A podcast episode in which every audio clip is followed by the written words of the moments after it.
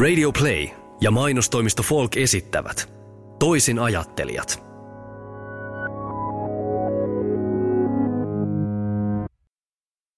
Tervetuloa mainostoimisto Folk Finlandin Toisin ajattelijat podcastin 4. jaksoon. Mun nimi on Aksa Faaler ja mulla on tässä vieraana Suomen mitatuin mies. Netistä löydettyjen ennakkotietojen mukaan hänellä on käytössä yli 40 älypuhelinsovellusta ja 30 eri mittauslaitetta. Niissä on yhteensä yli 150 anturia, joilla hän mittaa kaikkia mahdollista unen laadusta kehon lämpötilaan, sykkeeseen ja verenpaineeseen. Tämä toisinajattelija on Suomen ensimmäinen mies, jonka ihon alle on asennettu mikrosiru. Tervetuloa mittaustekniikan tohtori, digitaalisen tekniikan asiantuntija ja konsultti, biohakkeri Pekko Vehviläinen. Joo, kiitos paljon. Mitä sulle kuuluu tänään? No kuuluu ihan hyvää, että näköjään uniarvosana taisi olla jotain 70 vähän päälle, niin ihan hyvällä keskitasolla ollaan liikkeellä. Minkälaisia mittareita sulla on nyt tällä hetkellä päällä? No nämä on aika mielenkiintoinen homma, että koko ajan tämä skene kun elää, niin tässä asioita tapahtuu, että mulla on vihkisormus, on totta kai älysormus, jossa on useampi eri antturu, ja sitten on näitä urheilukellojen valmistajia, niin tällä kertaa on tuon Polarin kello ranteessa ja niiden huippumalli, että mittaa sekin useita asioita, mutta nämä mittarit on pienentynyt ja anturit on ruvennut integroituun toisiinsa tai näin, että tässä ei välttämättä enää mitatuinkaan mies näytä kauhean friikiltä enää. Katsoin jotain valokuvaa, joka susta oli netissä, niin kyllä se aika semmoinen science fiction-tyyppinen otos oli. Joo, se on kyllä, että tietysti kun nämä anturit tuli tai näin, niin koko pienenee elektroniikasta tai näin, että sillä herätti huomiota ja näin, mutta että tavallaan nyt näitä antureita tulee lisää, niin valmistajat on kehittynyt, tämä tulee osaksi pukeutumista ja meidän ympäristöön nämä anturit, että sitten se vaan pitää niin kuin itse hokata, että tämmöisiä palveluita tai mittareita on saatavilla ja sitten välttämättä muut ei sitä enää huomaakaan.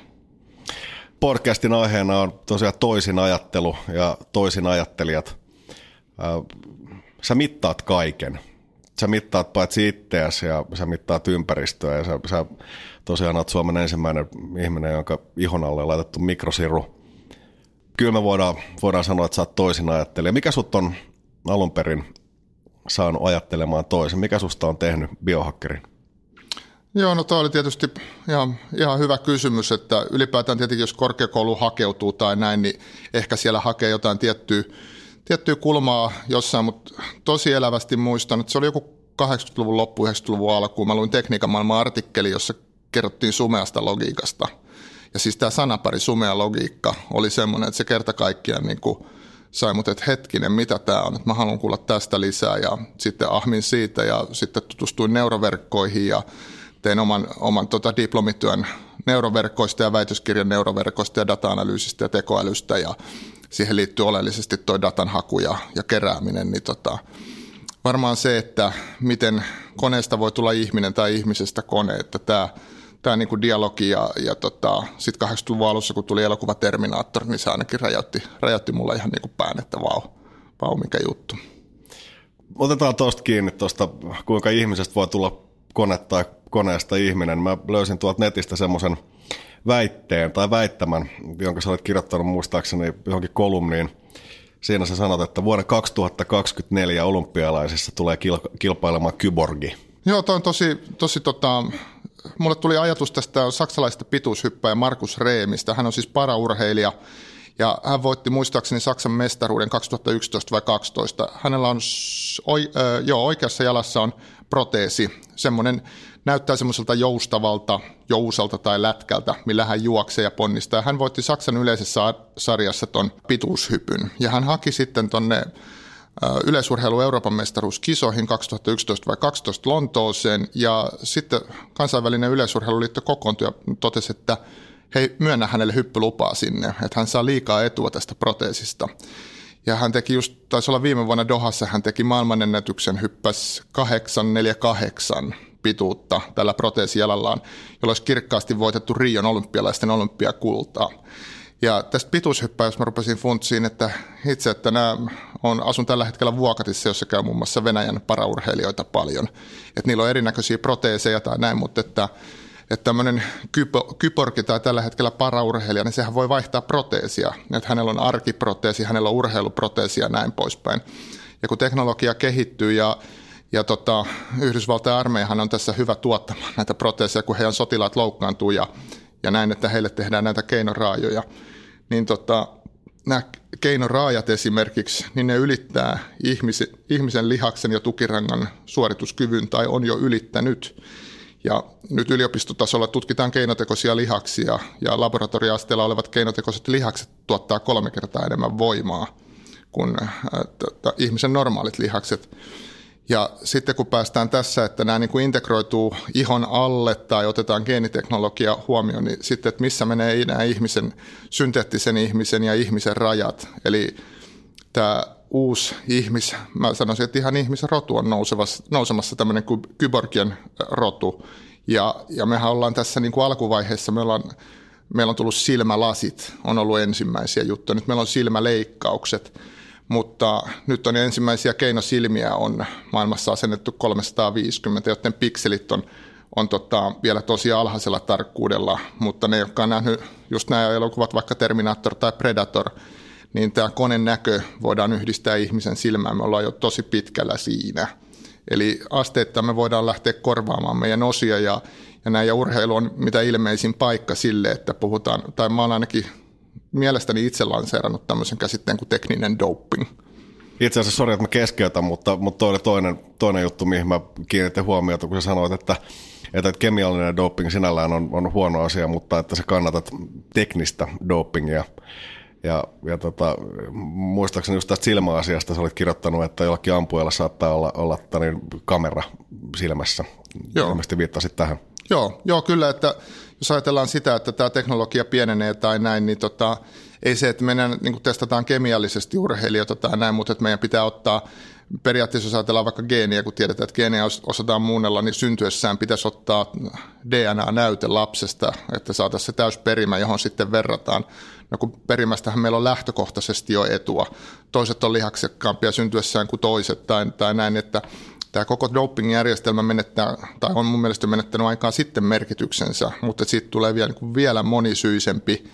Ja tässä mennään sitten lähestytään jotain Formula 1 tai näin, että siellä tulee tämmöinen tekninen säännöstö tai noin.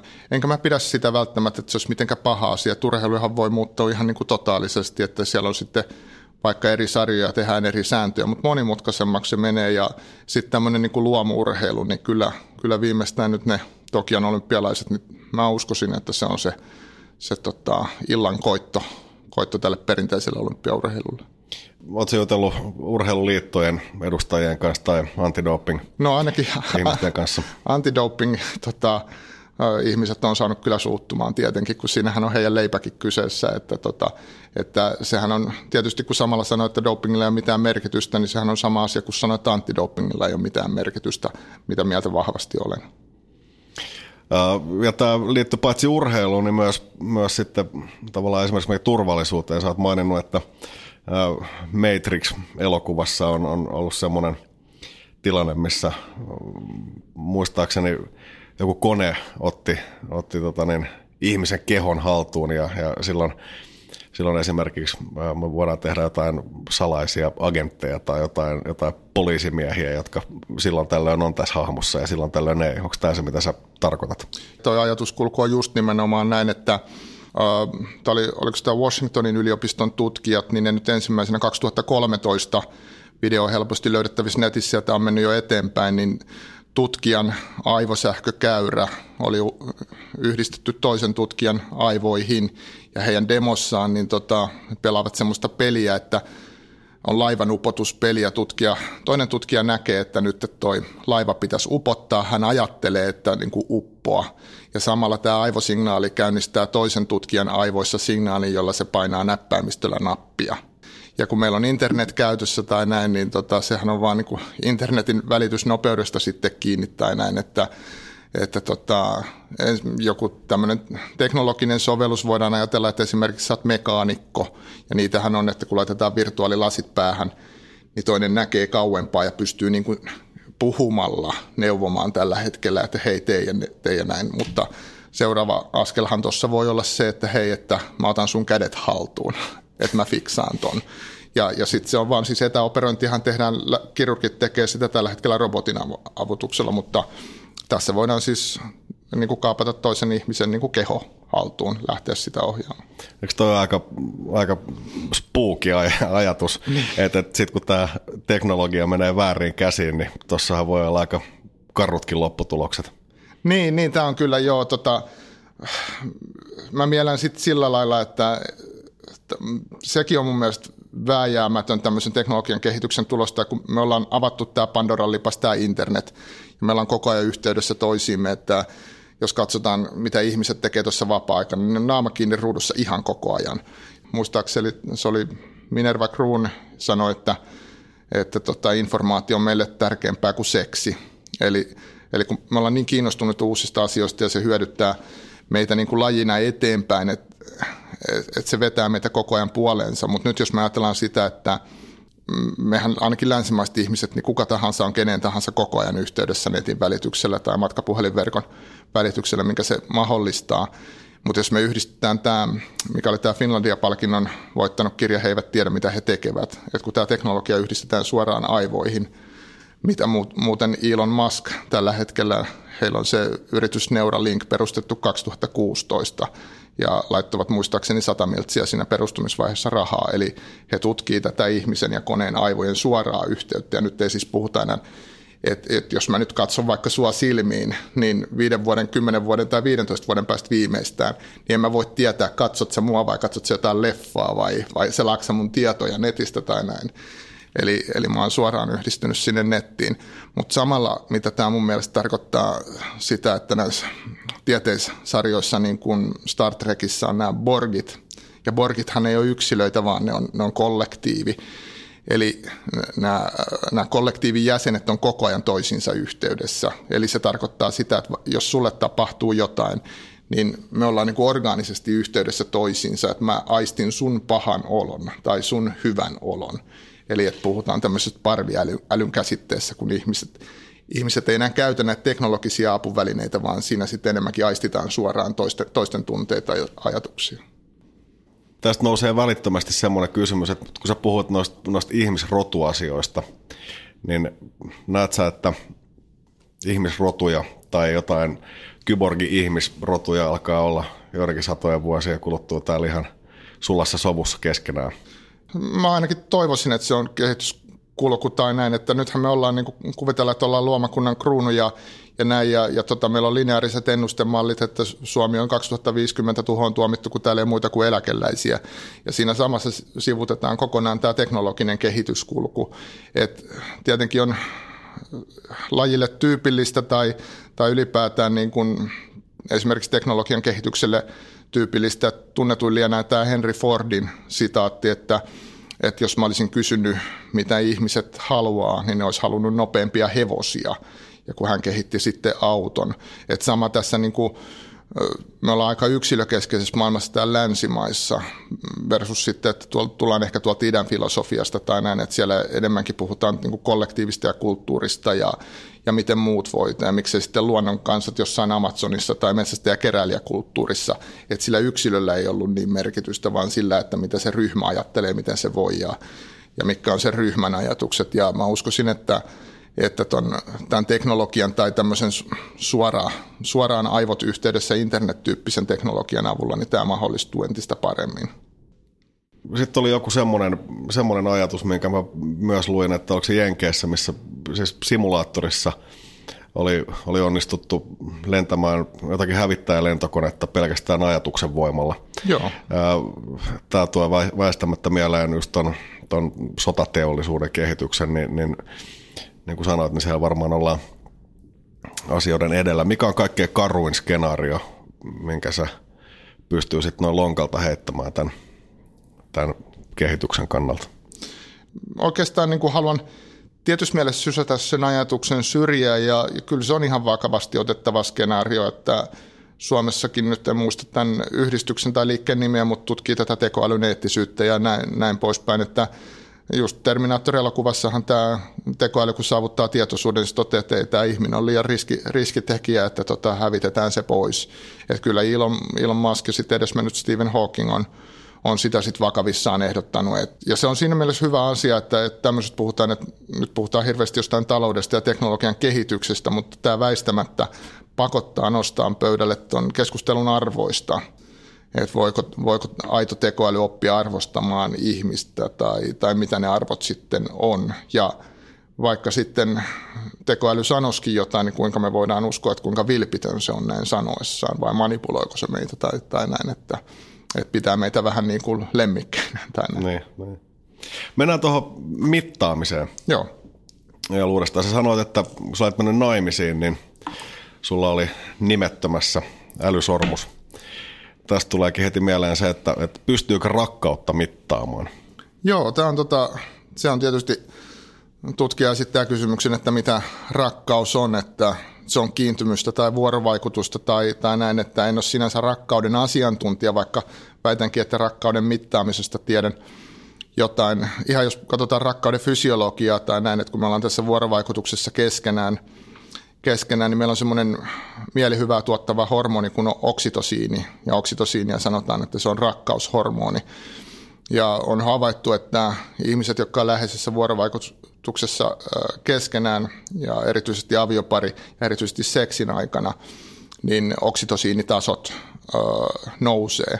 Ja silloin on havaittu se hyöty tai näin, että silloin se mahdollistaa parisuhteen, joka on sitten lajin jatkumisen kannalta merkityksellistä tai hyödyllistä, että pari sitoutuu pitää huolta toisistaan ja omista lapsistaan. Ja niin kuin äiti ja vauva ja isä ja vauva erittää molemmat oksitosiinia ihan pelkästään katseen voimalla.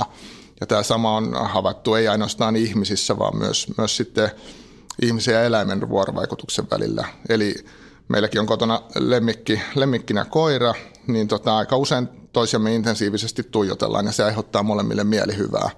Ja molempien oksitosiinitasot nousee.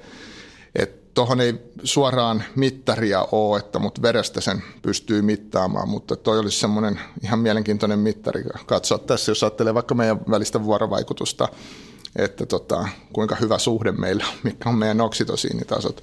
Ja toinen on sitten näitä appseja, niin ihan aika monesti kun puhutaan mittaamisesta, niin unohtuu tämä ihan tosi luonnollinen tapa mitata on kysyä. Eli suurin osa näistä humanistisista tieteistä ja sosiologiasta näin perustuu ihan kyselytutkimuksiin, niin se taisi saada Suomessakin jonkun palkinnon ranskalaisen kaverin ja hänen vaimonsa perustama yritys on Happy Couple. Ja Happy Couple-sovelluksessa niin siinä kysytään eri kysymyksiä, että hei, että menette yhdessä vaikka elokuvaan ja kumpi on valinnut elokuvan ja näin. Ja sitten molemmat vastaa itsenäisesti. Ja sitten ne, kun on kyselyyn vastattu ja tämä tehdään vaikka päivittäin, niin voidaan vertailla näitä eroja. Ja sitten huomaa, että ajattelitkin tästä asiasta tällä lailla, enpäs tiennyt tätä puolta sinussa ja näin poispäin. Ja sekin vahvistaa parisuhdesta. Et avioeroistahan tiedetään, että jos lähestytään tätä sitten negaation kautta, että sen rakkauden kääntöpuoli, että mikä johtaa avioeroon, niin avioeron se suurin syy, mikä mainitaan, on erot arvoissa. Eli ei arvosteta samoja asioita, ajatellaan liikaa eri lailla jostain ja se sitten johtaa eroon. Että rakkaus on myös sitä, että ymmärretään toista paremmin, että kuinka hyvin kommunikoidaan. Eli ainakin kaksi nämä rakkauden mittaria tulee mieleen. Seksiäkin voi mitata, eikö niin? Joo. Miten se tapahtuu ja minkälaisia tuloksia sieltä voi saada? No, tietenkin seksiä, kun mikähän se oli 70-luvulla julkaistu kirja tai näin, missä niin kuin antropologit tutki ihmistä ihan niin kuin lajina muiden joukossa ja havaittiin sitten, että tehtiin havainnointeja siinä tutkijat tiedemiehet seksin aikana, niin katsoi, että mikä on seksille ominaista ja näin poispäin. Et ensimmäinen kysymys on sitten tietenkin siinä, että miksi seksiä pitäisi mitata tai näin, ja tuohon nyt voi vastata sitten, otetaan tämmöinen ehkä tylsempi lähestymistapa on se, että jos ajatellaan, että halutaan vaikka tehdä lisääntymishoitoja tai näin, että halutaan saada lapsia syystä ja toisesta se ei onnistunut, niin ensimmäinen suoraan seksin mittaamiseen liittyvä juttu oli mitä mä huomasin, niin Applella, kun on Applen puhelimessa on tämä HealthKit, sovellus, ja se HealthKit-sovellushan ei sinänsä tee mitään, vaan se on tietovarasto, johon voi tallentaa tietoja. Ja useat siinä puhelimessa olevat sovellukset kommunikoi sen HealthKit tietovaraston kautta, mutta siellä Apple HealthKittiin pystyy myös itse suottamaan tietoja, siellä on mun mielestä seksikertojen määrä. Ja sitten se mun rupesi kiinnostaa, että mikä tämä seksikertojen määrä on, mutta sen idea on sinne, että mies tai nainen, miksei molemmat sitten, että joo, on tänään harrastettu seksiä, tänään harrastettu ja näin poispäin, niin siitä voi sitten lähteä träkkäämään sitä ja näyttämään vaikka lääkärille, että hei, tässä on niin kuin yritetty ja näin, ja sitten jos siihen yhdistetään lämpötilan mittaus ja näin. No sitten unimittari, mikä on meillä käytössä, niin se on, tai niitä on useammanlaisia, mutta tyypillisin tällä hetkellä on semmoinen paineherkkä kalvo, joka asetetaan petauspatjan alle, ja se mittaa sykettä ja liikettä ja hengitystiheyttä ja taajuutta. No näistä parametreistä tietenkin, jos seksiä harrastetaan, niin kyllähän siellä näkyy sitten muutosta tai näin, mutta silloin lähinnä nyt sitten kuriositeettiarvo, että no mitäs sitten, jos joku haluaa tehdä siitä urheilua tai näin, niin mitataan sitten vaikka kestoa. Ja sitten tietysti voidaan puhuttaa sitten vaikka seksihoitamisesta siinä mielessä, että jollekinhan saattaa olla vaikka ennenaikainen siemensyöksy saattaa olla ongelma, niin sitten nähdään seksin keston määrä, että jos sitä ajattelee niin kuin ehkä tuollaisessa lääketieteellisessä mielessä. Mulla jää luvut kauhean hyvin mieleen, että 7 minuuttia on vissiin se seksin semmoinen normaali pituus, että sitä lyhyempi koetaan liian lyhyenä ja sitten sitä pitempi niin saattaa olla helposti puuduttavaa. No sitten mä en tiedä mikä järki siinä on, en sen enemmän tutustunut, niin oli tämmöinen niin kuin peniksen ympärille asetettava rengas, joka sitten laskee ihan työntöjen lukumäärää tai näin, mutta tämä menee mun mielestä niin kuin aika lailla urheilun puolelle. Ja sitten ilmeisesti maailman suosituin tai tunnetuin aikuisviihdesivusto nimeltä Pornhub, niin he lanseerasi sellaisen trackerin nimeltä Wank Band.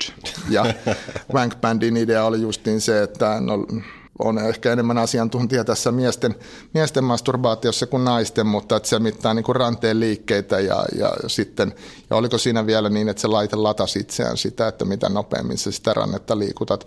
Että kyllä niin kuin näitäkin on kokeiltu.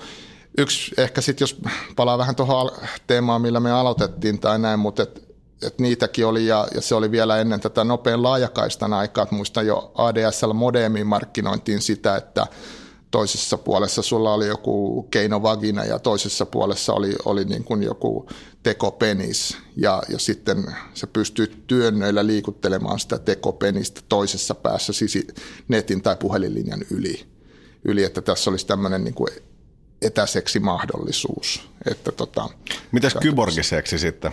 Oletko sä funtsannut sitä? No mä en ole siitäkin on näitä pari elokuvaa. Ex Machina, tieteiselokuva, aivan fantastinen, jossa tekoäly, mä nyt vähän spoilaan niitä, jotka en nähnyt, mutta tekoäly manipuloi ihmistä, siis miestä vielä, että se tekoälyrobotti pääsee pois vankeudestaan esittämällä niin kuin rakastunutta ja siinä sitten myös koneiden välinen seksi on mahdollista. Ensimmäisiä kokeiluja tai näin nyt tämmöinen jenkkifirma kuin Real Doll ja nehän tekee silikonista. On tehnyt semmoisia passiivisia, hyvin ihmisen näköisiä nukkeja, mutta nyt ne lisää niin kuin niihin robottimaisia ominaisuuksia. Ja tuossa nyt sitten useampikin tutkija on sitä mieltä, että esimerkiksi Australiassa, jossa prostituutio on laillista, niin siellä veikataan, että 2030-luvulla niin nämä bordellit ja bordellityöntekijät korvaantuu näillä seksiroboteilla. Ja ainakin, oliko täällä pääkaupunkiseudulla, niin on yksi paikka jo, missä saa niin kuin tätä Real Dollia käydä kokeilemassa. En olisiko ollut Jakomäessä vai jossain, mä vaan näin uutiset. Että tämmöinen olisi. Ja tämä tietysti ainakin omassa mielessä kuulostaa aika surulliselta. Toisaalta en mä voi tietää, mihin suuntaan tekoäly kehittyy, että tuleeko siitä jopa niin kuin inhimillisempi, että voidaanko koneeseen niin kuin luoda aito merkityksellinen suhde ja miten kone sen sitten kokee. Mutta en mä sitä nyt niin kuin täysin poissuljettuna ajatuksena pitäisi. Bostonissa oli tapahtunut semmoinen rikos, että robotti oli siis murhattu. Se oli käsittääkseni ollut jollakin tavalla hyvin ihmisen kaltainen se robotti ja sen pää oli löydetty jostain roskiksesta. Ja sitten oli ruvettu tutkimaan sitä, että minkälainen ihminen on valmis surmaamaan robotin ja Ja sitten oli keskustelua siitä, että miten se tavallaan niin kuin rikosoikeudellisesti asettuu skaalalle, koska ilmiselvästi robotitkin pystyvät tuntemaan asioita, tai ainakin tiettyyn pisteeseen saakka ne voi saada inhimillisiä piirteitä. Mitä mieltä saat siitä, että jos robotti on riittävän inhimillinen ja joku tulee ja tuhoaa sen tai surmaa sen, niin ollaanko siinä muutakin kuin haitanteon äärellä?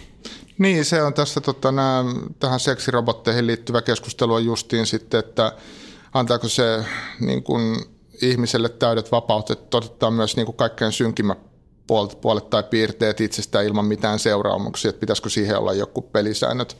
Että ei ole kauhean niin kuin mulle itselle mitenkään mielenkiintoinen tai mielekäs pohdittava, että en ole sen kummemmin ajatellut, että enemmänkin ehkä tässä tulee mieleen sitten, että mitkä on eläinten oikeudet, mitkä on robotin oikeudet tai näin, ja sitten kuitenkin nehän, kun ei ainakaan tällä hetkellä robotti eikä eläin juurikaan pysty itseään puolustamaan, niin se on enemmänkin, se vaan heijastaa sitä, että kuinka inhimillisiä tai julmia me sitten ollaan, mutta eikö Espanjassa simpanssi periaatteessa saanut niin kuin ihmisoikeudet tai ainakin hyvin lähellä olevat oikeudet, että simpanssin tappamisesta tulee seuraamuksia tai siis rankempia seuraamuksia kuin eläinrääkkäyksestä ja näin poispäin. Että joo, en osaa tuohon sanoa.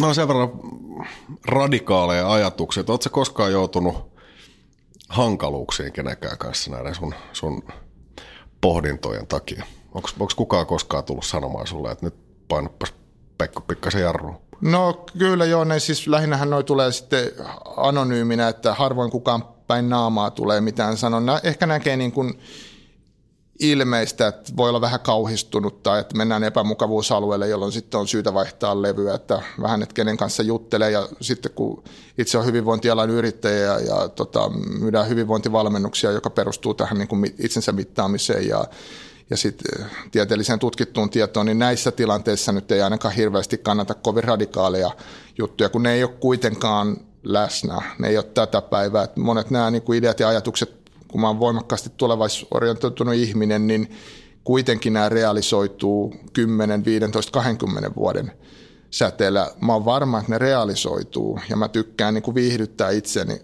olemalla siellä ikkunassa ja siellä maailmassa, mutta niin kuin tämänhetkisen päivittäisten ongelmien suhteen niillä on hyvin vähän tai ei mitään merkitystä, mutta silti en sano sitä, etteikö niin kuin yliopistotasolla, yhteiskunnallisella tasolla ja sitten miksei niin kuin tuolla tuotekehityksen liike-elämän puolella, niin näitä pidä pohtia ihan jatkuvasti. Et ei tämä siinä mielessä merkityksen tätä ole, mutta niin kuin normaalia, lainausmerkissä normaalia ihmistä, joka näiden asioiden kanssa ei ole tekemisissä, niin voi olla tosi kiusallistakin ja ei välttämättä kauhean hedelmällistä kauheasti lähteä näistä asioista puhumaan. Nyt on vaaliaika. Mua kiinnostaa kauheasti semmoinen ajatus, että voisiko olla joku kyborgien puolue ja kuinka kyborgit vois menestyä politiikassa ilman, jos sanotaan näitä, että niillä ei välttämättä pysty olemaan ihan täysin inhimillisiä piirteitä vai voiko. Että onko tämä tulevaisuuden politiikka myös semmoinen asia, mihin tämä tulee vahvasti vaikuttamaan?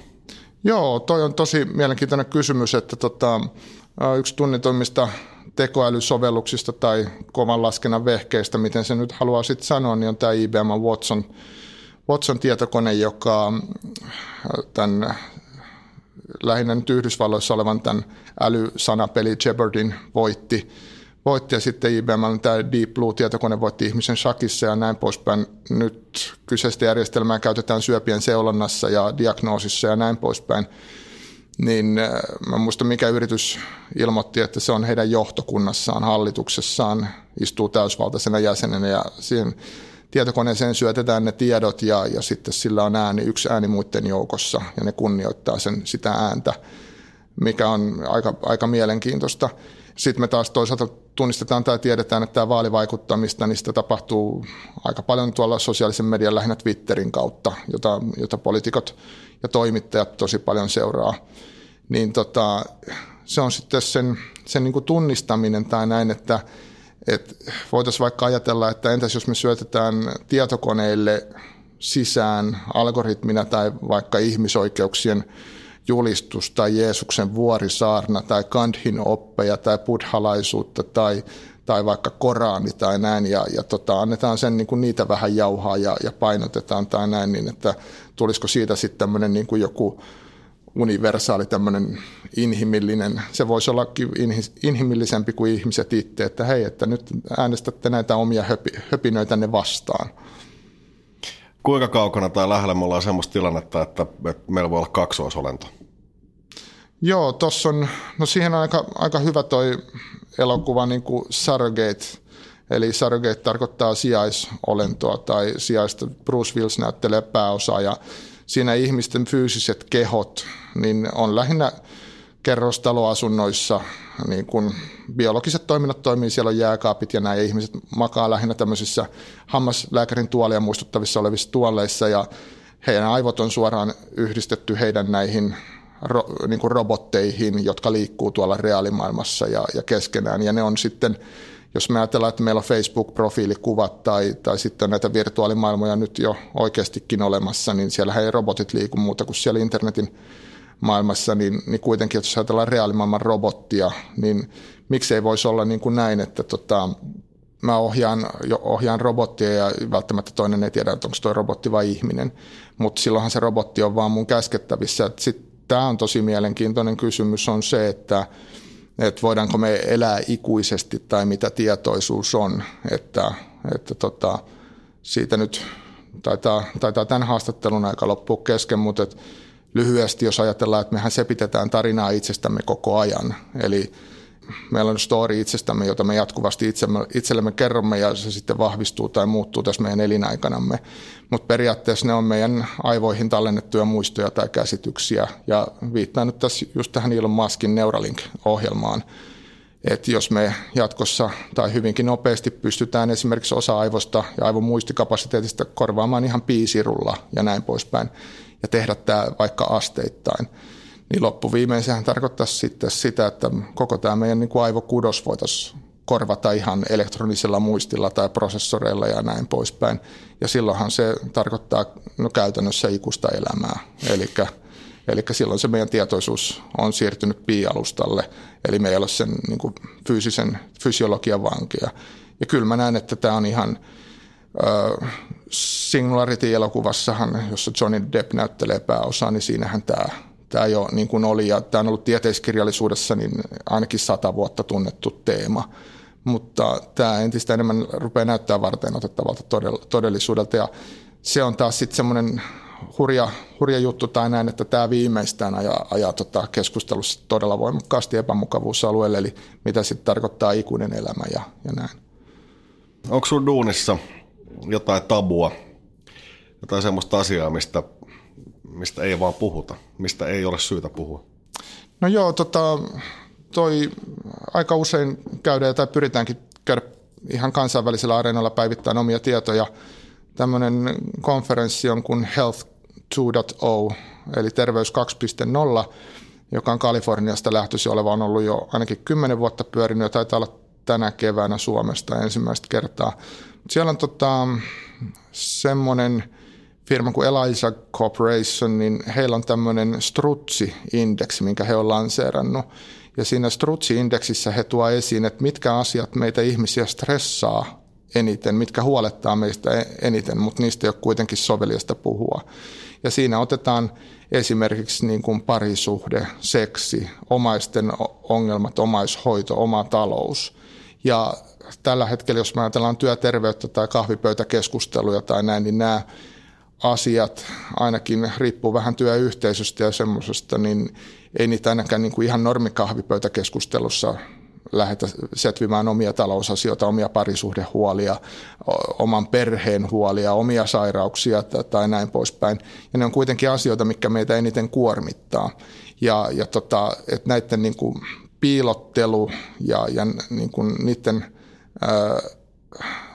että niitä ei tuoda niin kuin minkään mittauksen tai kyselyn tai minkään piiriin näkyville, niin se aiheuttaa sen, että meillä on sitä semmoista niin kuin piilopahaa tuolla, ja jos niistä asioista voitaisiin puhua avoimemmin, niin me voitaisiin kaikki paremmin.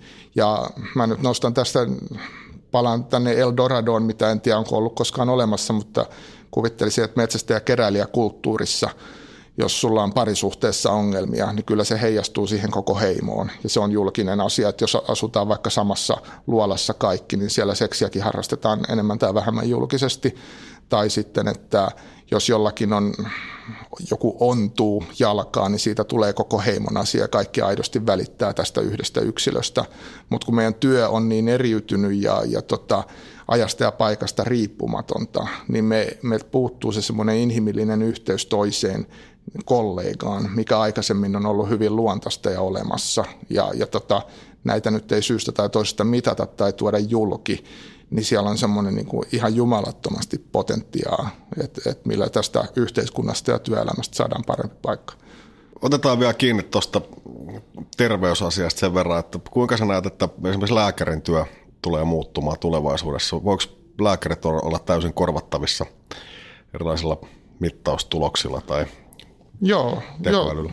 Tosi hyvä kysymys. Mä olin lääkäripäivillä toissa vuonna puhumassa ja siellä mun esityksen jälkeen oli tuo Lääkäriliiton puheenjohtaja Marjo Parkkila-Harju omassa esityksessään toi hyvin vahvasti esiin sen, että Lääkäriliitossa ainakin nähdään, että tulevaisuuden terveydenhuollossa on vahvasti lääkäri plus valmentaja. Ja jos nyt ajattelee sitten, että nämä nyt on ihmisiä tai ammattinimikkeitä, mutta molempien rooli on muuttumassa. Lääkärillä on vahva auktoriteetin asema ja siellä on se lääketiede taustalla ja hyvin voimakkaasti sillä, että mitä se lääkäri tekee, on tekee diagnoosia, tunnistaa asian ja jos se asia on tunnistettu, niin sitten yleensä löytyy nämä hoidollinen puoli. Ja sitten taas tämä valmentajarooli, mitä myös Lääkäriliitto on nyt tuonut esiin, on se, että valmentajan roolina nähdään justiin nämä ehkä ei niin julkiset asiat, mistä äsken just mainitsin, että valmentajan luotettu taho on se sitten psykologi tai hyvinvointivalmentaja tai näin, että jolle voi uskoutua ja avautua ja se sitten lähtee valmentamaan ihmistä elämäntapamuutoksessa.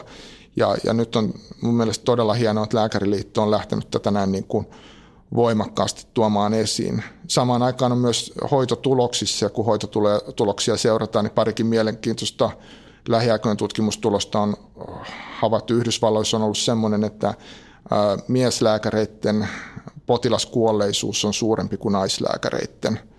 Ja se nyt ei sitten ole ihan näin yksiselitteinen, että siellä on ammattikunnan jakaumaa, että siellä on kirurgia ja näin poispäin, mutta tätä nyt tutkitaan lisää, että mietitään, että onko siinä sitten joku tämmöinen vuorovaikutusjuttu, mikä näin tekee, mutta sitten toisaalta toinen asia, mikä tiedetään faktana, on se, että mitä empaattisempi lääkäri on, sitä parempia hoitotulokset. Eli se, että yliopistotasolla niin sen tiedon kaatamisen sijaan niin onkin ruvettu harjoittelemaan. En tiedä esimerkiksi Helsingin yliopiston opetusohjelmaa ihan tarkkaan, mutta tämä nyt tiedostetaan myös lääketieteessä, että sen lääkärin ja hoitajan vuorovaikutustaitoihin ja empatiakykyihin pitää panostaa, jos halutaan parempia hoitotuloksia. Mennään nopeisiin kysymyksiin. Tämä on meidän podcastin viimeinen osio. Mikä saa sut syttymään? No tämmöinen haastattelu. Mitä et voi sietää? Välinpitämättömyyttä.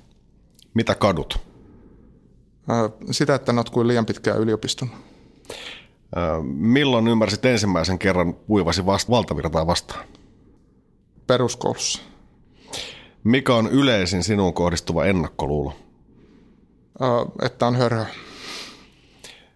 Mistä olet omalta osaltasi ylpeä? No siitä, että saan tehdä mitä haluan. Paras ja huonoin päihde, jota olet kokeillut? Paras on varmaan rakkaus ja huonoin lienee teiniaikoina itse tehty kilju. Kiitos. Kiitos. Biohakkeri Pekko Vehviläinen. Tässä on meille kaikille aika paljon pureskeltavaa ja mietittävää. Aika hurjaakin juttuja, mutta ennen kaikkea mielenkiintoisia. Ei muuta kuin kaikkea parasta sulle ja palataan asiaan.